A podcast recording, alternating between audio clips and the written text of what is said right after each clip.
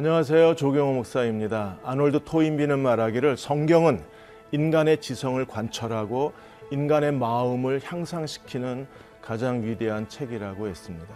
이렇게 공동체가 함께 성경을 읽는 것을 통해서 우리의 지성이 그리스도께 복종하고 우리의 마음이 주님을 닮아갔으면 합니다. 오늘은 사사기 17장에서 19장의 이야기입니다.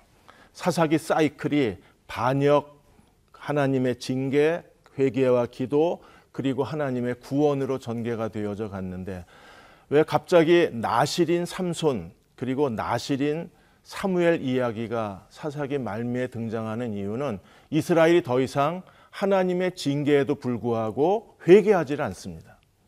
그들이 회개하지 않기 때문에 하나님이 나실인 사사를 세우셔서 이스라엘을 구원하시게 됩니다. 오늘 사사기 마지막 다섯 장의 이야기는 우리들에게 굉장히 충격적인 이야기입니다. 두 레위인을 통해서 이스라엘의 어두운 역사, 영적으로 타락한 역사가 그대로 우리에게 전해져 옵니다. 이 다섯 장의 이야기를 통해서 하나님은 다윗 왕국이 얼마나 거룩하고 우수한 왕국인가를 하나님께서 역사적인 자료를 통해서 증거해 주신 겁니다. 먼저 17장 18장에 미가의 우상 숭배 그리고 한 레위인의 이야기를 통해서 북이스라엘이 어떻게 우상 숭배의 국가가 되었는가를 우리들에게 설명해 주고 있습니다. 그리고 두 번째 늘 나이 많은 레위인의 사건을 통해서 어떻게 사울이 베냐민 지파 출신 사울이 왜 하나님께 버림받았는지 그 역사를 우리들에게 설명해 주고 있습니다. 먼저 17장에 보시면 미가라는 사람이 어머니의 돈은 1100달란트를 훔칩니다. 그리고 어머니가 저주하자 그은 1100개를 다시 어머니에게 돌려줘요. 어머니는 그것을 가지고 여호와를 위해서 신상을 만듭니다. 그리고 에봇을 짓고 그리고 드라빔을 갖추고 완전히 종교 혼합주의가 이 미가의 집에서 시작이 됩니다. 그때 마침 레위인 한 사람이 미가의 집을 방문하게 되고 이 레위인을 미가가 자기 집에 제사장으로 고용을 하게 돼요. 이게 사사기 말미에 일어난 종교 혼합주의가 영적 타락 형상이 미가의 집에서 그대로 일어나게 됩니다. 그리고 18장으로 넘어가면 이 미가의 우상 숭배가 단지파의 우상 숭배가 됩니다. 단지파가 그들이 하나님의 기업의 땅을 그들이 버리고 새로운 땅을 정복하는 과정에서 미가의 집을 방문하게 됩니다. 그리고 미가의 그 에봇과 드라빔과 제사장을 자기들 지파의 제사장이 되게 합니다. 레위인에게 이렇게 말합니다. 한 가정의 제사장이 되는 것보다 한 지파의 제사장이 되는 게 더 낫지 않냐. 더 좋은 대화, 더 좋은 보수를 따라서 레위인이 단지파의 제사장이 됩니다. 이렇게 해서 단지파가 우상 숭배의 지파가 되고 결국에 북이스라엘 역사 가운데 북이스라엘이 하나님을 떠나서 우상 숭배의 국가가 된 그 시작이 바로 단지파의 우상 숭배에 있다는 것을 역사적으로 논증해 주고 있는 겁니다. 단지파로 시작된 우상 숭배가 결국에 북이스라엘이 계속 하나님을 떠나서 우상 숭배의 나라가 되게 만들고 BC 722년에 아시리아에게 멸망을 받게 된 겁니다. 그리고 이제 19장에서 또 다른 레위인 이야기가 나와요. 이 레위인의 첩의 이야기를 통해서 이스라엘의 또 다른 비극적 역사가 시작이 됩니다. 지파와 지파 사이에 전쟁이 일어나게 되고 베냐민 지파는 몰살을 당하고 600명만 남게 됩니다. 어떤 일이 사사기 말기 시대에 일어났는지 오늘 17장에서 19장의 말씀을 우리가 두려운 마음으로 함께 성경 말씀을 읽겠습니다. 제 17장 에브라임 산지에 미가라 이름하는 사람이 있더니 그의 어머니에게 이르되 어머니께서 은 천백을 잃어버리셨으므로 저주하시고 내 귀에도 말씀하셨더니 보소서 그 은이 내게 있나이다 내가 그것을 가졌나이다 그의 어머니가 이르되 내 아들이 여호와께 복받기를 원하노라. 미가가 은 천백을 그의 어머니에게 도로 주매 그의 어머니가 이르되 내가 내 아들을 위하여 한 신상을 새기며 한 신상을 부어 만들기 위해 내 손에서 이 은을 여호와께 거룩히 드리노라. 그러므로 내가 이제 이 은을 내게 도로 주리라. 미가가 그 은을 그의 어머니에게 도로 주었으므로 어머니가 그은 200을 가져다 은장색에게 주어 한 신상을 새기고 한 신상을 부어 만들었더니 그 신상이 미가의 집에 있더라. 그 사람 미가에게 신당이 있으므로 그가 에봇과 드라빔을 만들고 하나들을 세워 그의 제사장으로 삼았더라. 그때에는 이스라엘에 왕이 없었으므로 사람마다 자기 소견에 오른 대로 행하였더라. 유다 가족에 속한 유다 베들레헴에 한 청년이 있었으니 그는 레위인으로서 거기서 거류하였더라. 그 사람이 거주할 곳을 찾고자 하여 그 성읍 유다 베들레헴을 떠나 가다가 에브라임 산지로 가서 미가의 집에 이르매 미가가 그에게 묻되 너는 어디서부터 오느냐? 나는 유다 베들레헴의 레위인으로서 거류할 곳을 찾으러 가노라. 내가 나와 함께 거주하며 나를 위하여 아버지와 제사장이 되라. 내가 해마다 은열과 의복 한 벌과 먹을 것을 주리라. 함으로 그 레위인이 들어갔더라. 그 레위인이 그 사람과 함께 거주하기를 만족하게 생각했으니 이는 그 청년이 미가의 아들 중 하나같이 됨이라. 미가가 그 레위인을 거룩하게 구별하며 그 청년이 미가의 제사장이 되어 그 집에 있었더라. 이에 미가가 이르되 레위인이 내 제사장이 되었으니 이제 여호와께서 내게 복 주실 줄을 아노라.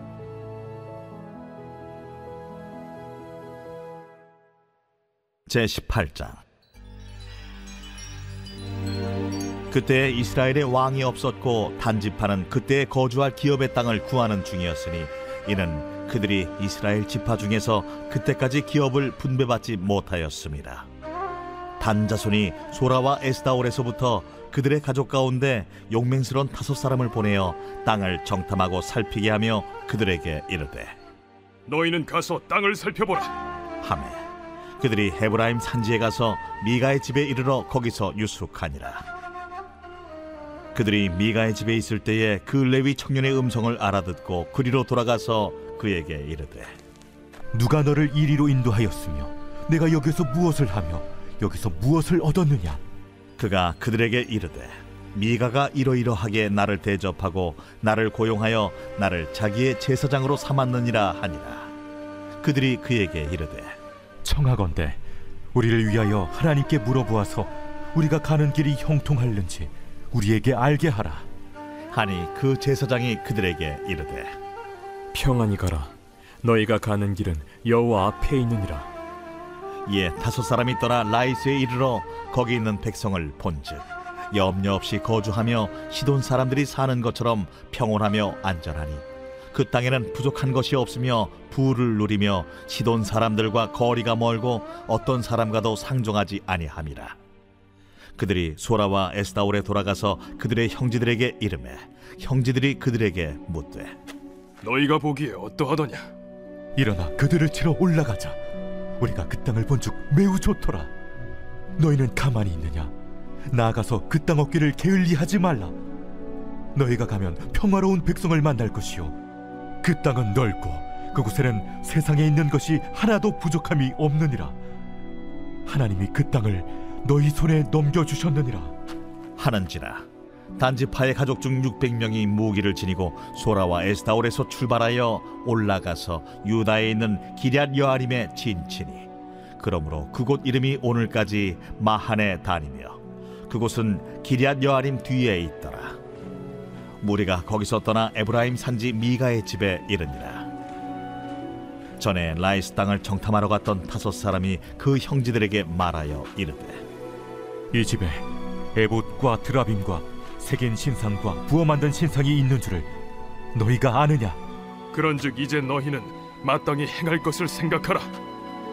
다섯 사람이 그쪽으로 향하여 그 청년 레위 사람의 집 곧 미가의 집에 이르러 그에게 문안하고 단자손 600명은 무기를 지니고 문 입구에 서니라 그 땅을 정탐하러 갔던 다섯 사람이 그리로 들어가서 색인 신상과 에봇과 드라빔과 부어 만든 신상을 가져갈 때에 그 제사장은 무기를 지닌 600명과 함께 문 입구에 섰더니 그 다섯 사람이 미가의 집에 들어가서 그 새긴 신상과 에봇과 드라빔과 부어 만든 신상을 가지고 나오매 그 제사장이 그들에게 묻되 너희가 무엇을 하느냐?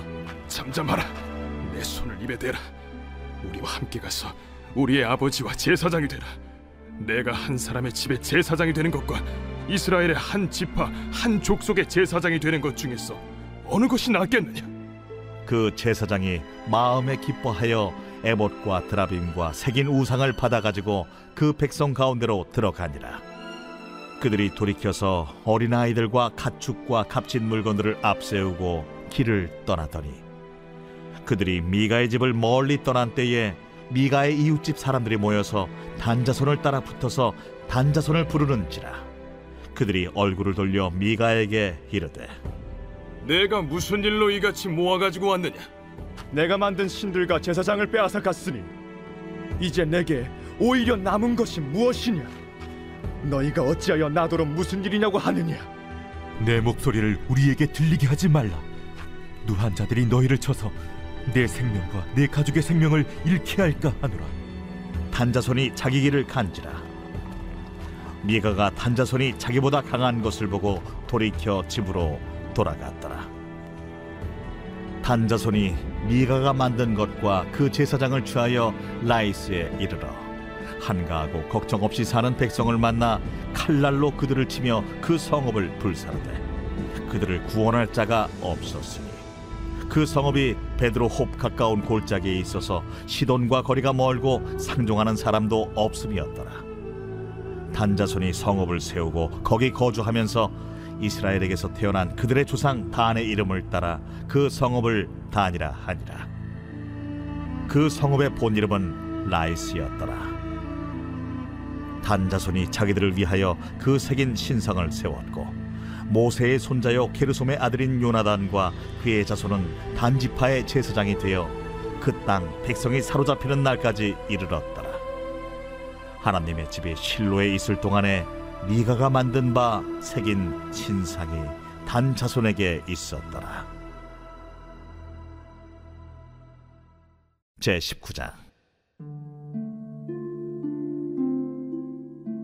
이스라엘의 왕이 없을 그때에 에브라임 산지 구석에 거류하는 어떤 레위 사람이 유다 베들레헴에서 첩을 맞이하였더니 그 첩이 행음하고 남편을 떠나 유다 베들레헴 그의 아버지의 집에 돌아가서 거기서 넉 달 동안을 지내매 그의 남편이 그 여자에게 다정하게 말하고 그를 데려오고자 하여 하인 한 사람과 나귀 두 마리를 데리고 그에게로 가매 여자가 그를 인도하여 아버지의 집에 들어가니 그 여자의 아버지가 그를 보고 기뻐하니라. 그의 장인 곧 그 여자의 아버지가 그를 머물게 하매 그가 삼일 동안 그와 함께 머물며 먹고 마시며 거기서 유숙하다가 넷째 날 아침에 일찍이 일어나 떠나고자 하매 그 여자의 아버지가 그의 사위에게 이르되 떡을 조금 먹고 그대의 기력을 돋은 후에 그대의 길을 가라. 두 사람이 앉아서 함께 먹고 마시매 그 여자의 아버지가 그 사람에게 이르되 청하노니 이 밤을 여기서 유숙하여 그대의 마음을 즐겁게 하라. 그 사람이 일어나서 가고자 하되 그의 장인의 간청으로 거기서 다시 유숙하더니 다섯째 날 아침에 일찍이 일어나 떠나고자 하매 그 여자의 아버지가 이르되 청하노니 그대의 기력을 돋우고 해가 기울도록 머물라. 함으로 두 사람이 함께 먹고 그 사람이 첩과 하인과 더불어 일어나 떠나고자 하매 그의 장인 곧 그 여자의 아버지가 그에게 이르되 보라, 이제 날이 저물어 가니 청하건대 이 밤도 유숙하라. 보라, 해가 기울었느니라. 그대는 여기서 유숙하여 그대의 마음을 즐겁게 하고 내일 일찍이 그대의 길을 가서 그대의 집으로 돌아가라. 그 사람이 다시 밤을 지내고자 하지 아니하여 일어나서 떠나 여부스 맞은편에 이르렀으니. 여부스는 곧 예루살렘이라. 안장지운 나귀 두 마리와 첩이 그와 함께 하였더라. 그들이 여부스에 가까이 갔을 때에 해가 지려 하는지라 종이 주인에게 이르되 청하건대 우리가 돌이켜 여부수 사람의 이 성읍에 들어가서 유숙하십시다. 주인이 그에게 이르되 우리가 돌이켜 이스라엘 자손에게 속하지 아니한 이방 사람의 성읍으로 들어갈 것이 아니니 기부하로 나아가리라. 우리가 기부하나 라마 중 한 곳에 가서 거기서 유숙하자. 하고 모두 앞으로 나아가더니 베냐민에 속한 기부아에 가까이 이르러 해가 진지라 기부아에 가서 유숙하려고 그리로 돌아 들어가서 성읍 넓은 거리에 앉아 있으나 그를 집으로 영접하여 유숙하게 하는 자가 없었더라. 저녁 때에 한 노인이 밭에서 일하다가 돌아오니 그 사람은 본래 에브라임 산지 사람으로서 기부아에 거류하는 자요. 그곳 사람들은 베냐민 자손이더라. 노인이 눈을 들어 성읍 넓은 거리에 나그네가 있는 것을 본지라 노인이 묻되 그대는 어디로 가며 어디서 왔느냐?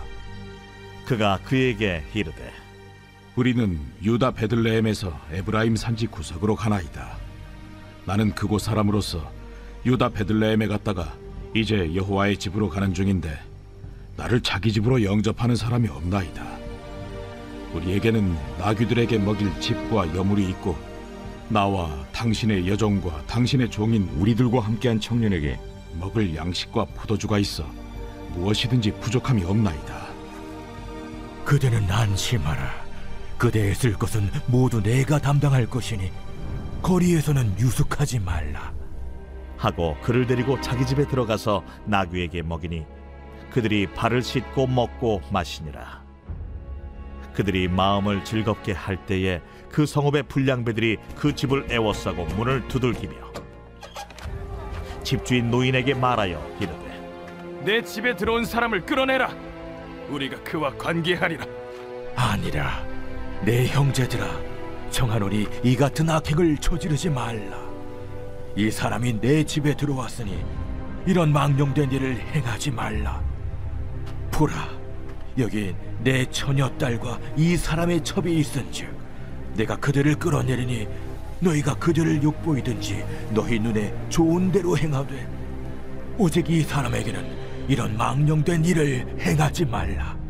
하나 무리가 듣지 아니하므로 그 사람이 자기 첩을 붙잡아 그들에게 밖으로 끌어내매 그들이 그 여자와 관계하였고 밤새도록 그 여자를 능욕하다가 새벽 미명에 놓은지라 동틀 때에 여인이 자기의 주인이 있는 그 사람의 집문에 이르러 엎드러져 밟기까지 거기 엎드러져 있더라 그의 주인이 일찍이 일어나 집문을 열고 떠나고자 하더니 그 여인이 집문에 엎드러져 있고 그의 두 손이 문지방에 있는 것을 보고 그에게 이르되 일어나라. 우리가 떠나가자. 하나 아무 대답이 없는지라 이에 그의 시체를 나귀에 싣고 행하여 자기 곳에 돌아가서 그 집에 이르러서는 칼을 가지고 자기 첩의 시체를 거두어 그 마디를 찍어 열두 덩이에 나누고 그것을 이스라엘 사방에 두루 보냈네 그것을 보는 자가 다 이르되 이스라엘 자손이 애굽 땅에서 올라온 날부터 오늘까지 이런 일은 일어나지도 아니하였고 보지도 못하였도다. 이 일을 생각하고 상의한 후에 말하자 하니라.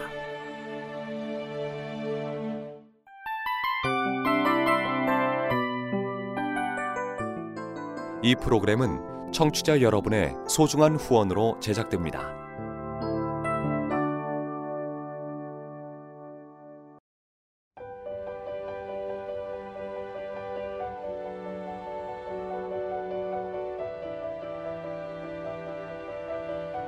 세상에는 수많은 교회들이 있지만 더 깊이 있는 말씀 강해를 찾기 위해 크기로만 교회를 선정하지 않습니다.